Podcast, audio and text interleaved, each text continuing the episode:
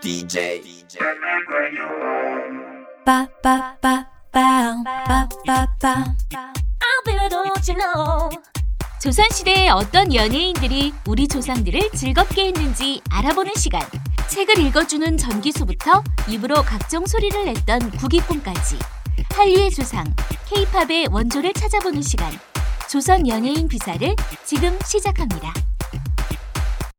안녕하십니까 여러분 조선 연예인 비사 시간이 다시 돌아왔습니다.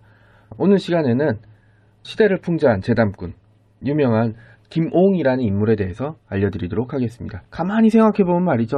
조선 시대에는 TV도 없고 영화관도 없었습니다. 그러니까 뭘 보려면 라이브 라이브로 보야만 했죠. 그리고 뭐 마찬가지로 무슨 세종문화회관이나 예술의 전당 같은 게 없었으니까 길거리에서 이 하는 게 바로 무대가 되는 거였죠. 지금보다 예술가들이 좀 더 빡세고 직접적으로 관객들과 상대해야 됐다는 얘기가 됐죠. 그러니까 이 길거리에서 한마디로 개그 콘서트, 그 다음에 가요 무대, 또 오페라 이런 게 펼쳐졌다고 볼 수 있겠습니다. 저는 이 시대의 연예인들이 지금의 연예인들처럼 많은 돈을 벌지 못했지만 오히려 더 많은 사랑을 받지 않았을까 싶습니다. 왜냐하면 바로 옆에서 볼 수 있는 사람들이기 때문에 더 애착이 가지 않았을까. 네, 그렇게 생각하는 거죠. 뭐, 여러 사람들, 어, 지난번에 소, 소개해드린 많은 사람들이 이 길거리 무대에서 어, 공연, 공연과 자기 능력을 발휘하면서 사랑과 애정을 받았는데요. 그 중에 오늘 소개해드릴 사람은 김옹 이라는 인물입니다. 재담꾼이라고 돼 있는데요. 재담꾼이라는 게 뭐라고 해야 되냐. 재밌는 얘기거리, 그러니까 개콘의 무대를 하나 그냥 길거리에 옮겨놨다고 보시면 될 것 같습니다.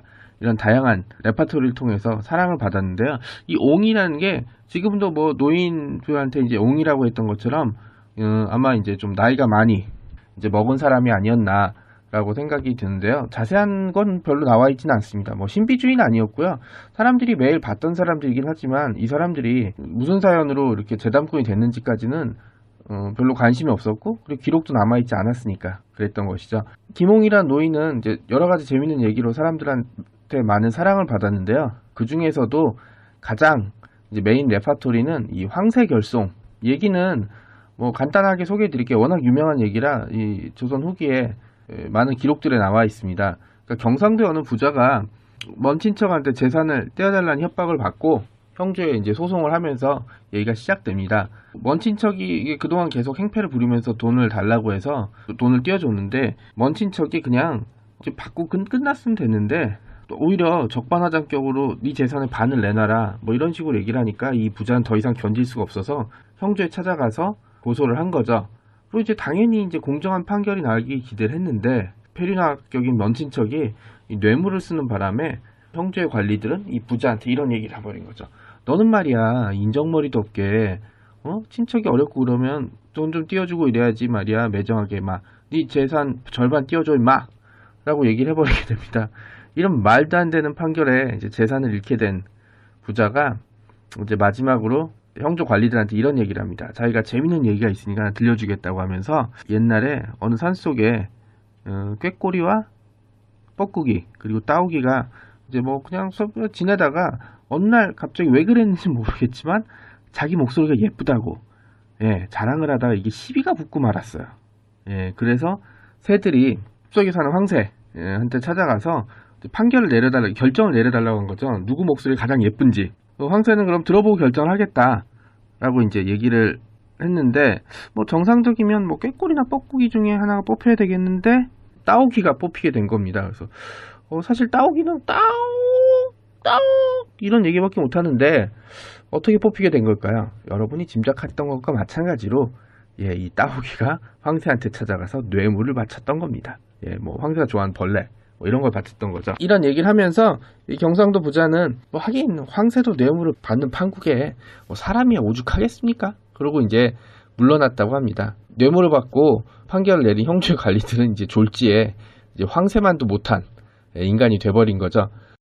이 얘기는 김홍이 했던 얘기는 아니고요. 삼설기라는 소설집에 수, 수록되어 있는데 지은이는 알려져 있지 않습니다. 하지만 이제 뭐 당대에 어지러운 현실을 비판한 어떤 불우한 지식인의 창작품이 아닐까라고 생각을 하는데요. 김홍은 이렇게 모여든 사람 앞에서 아주 구성지게 얘기를 풀어내면서 큰 인기를 끌었다고 합니다. 뭐 이제 그 따옥이나 이제 뭐뭐 꾀꼬리 목소리도 흉내를 냈을 거고 뭐 성대묘사 비슷한 것도 했을 것 같긴 한데 어쨌든 뭐 그냥 풍부한 연기력과 개그 센스 같은 걸로 사람들 많이 웃겼고요. 그리고 이 황새결성이란 얘기는 사람들한테 이제 큰 인기를 끌었던 거는 이제 아무래도 현실을 비판한 그런 부분들이 들어있기 때문이 아닐까 예, 싶습니다. 사실 지금 뭐 들려줘도 뭐 현실이랑 잘 맞아떨어진 얘기 아니겠습니까? 네. 아무튼 이 사람들은 이제 이렇게 김홍의 익살스러운 얘기를 들으면서 어, 고달프고 어, 짜증난 현실을 잠깐 잊어버리지 않았을까 예, 싶습니다. 얼마 전이죠. 이 프랑스의 샤를 랩도 라는 이제 비평, 이제 만평 잡지에서 이제 총격 사건이 일어나는 바람에 이제 비평의 자유, 그 다음에 종교에 대한 존중 이런 얘기들이 많이 오가고 있습니다. 뭐 우리나라는 프랑스나 다른 나라랑 다르게 아직까지는 인종이라든지 뭐 이런 종교 문제가 심각하게 벌어지진 않고 있습니다. 뭐 정치적인 성향이 갈라지긴 하지만 이 정도면 외국에 비하면 사실은 아직까지는 용인될 수 있을 만한 수준이긴 하거든요. 어, 저는 그렇게 생각합니다. 풍자는 시대와 맞선 웃음이나 다름없다. 웃을 일이 없는데 억지로라도 웃겨주는 게 이제 바로 이 풍자라고 생각을 하는데요. 역설적으로 여기서 풍자할 게 많아진 세상은 진짜 문제가 되는 겁니다. 예, 조롱거리, 그 다음에 비평을 제대로 못하게 되니까. 근데 더 큰 문제는 이 풍자조차 마음 놓고 하지 못하는 세상이 더 큰 문제가 될 수밖에 없습니다. 그리고 이제 김홍이 활동했던 조선 후기는 아마 이런 세상이 아니었을까 그렇게 생각을 하고 있습니다. 사실은 나라나 뭐 조직 뭐 그 다음에 이제 어떤 음, 단체가 잘 되려면 아주 간단합니다. 어, 신상 필벌이 저기 엄격하게 지켜지고 판결만 제대로 내, 내려지면 됩니다. 그리고 그렇게 내려진 결정이 잘 굴러가면 돼요. 뭐 억지로 뭐 벌금을 많이 때린다, 뭐 누구한테 쥐어짠다 이런다고 잘 돌아가지는 않습니다. 근데 이제 안타깝게도 조선 연예인 비사에 나오는 시대들은 조선의 민중들한테는 참 고달팠던 시대였던 것 같아요. 그래서 이제 이런 가슴 아픈 이제 짜증나는 현실을 황새결성 같은 현실을 완전 조롱하고 비트는 얘기를 들으면서 아픈 마음을 달래지 않았나 싶습니다. 그러니까 결국은 뭐 길거리에서 뭐 저는 여, 여, 위대한 연예인이라고 얘기하지만 그냥 길거리에서 얘기 들려주고 빌어먹고 사는 늙은 재담꾼인 김홍이 어, 그 시대는 물론이고 오늘날까지 기억된 이유도 여기 있지 않나 저는 그렇게 생각하고 있습니다.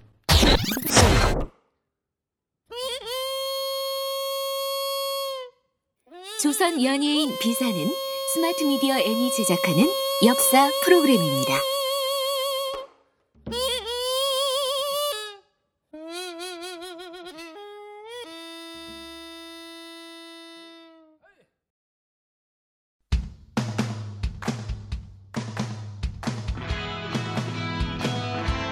이 영화를 볼까 저 영화를 볼까 영화 홍수 시대의 정작 뭘 봐야 할지 모른다고요. 여러분의 고민을 싹 날려버릴 방송이 찾아옵니다. 이름하여 전창걸의 부기 영화. 대한민국의 영화 키드들을 설레게 했던 전창걸의 유쾌한 수다 전문 성우들과 함께 발랄 통쾌한 재현 그리고 전문가를 초빙해서 들려주는 깨알 같은 뒷얘기까지. 신개념 영화 방송이 여러분을 곧 찾아갑니다.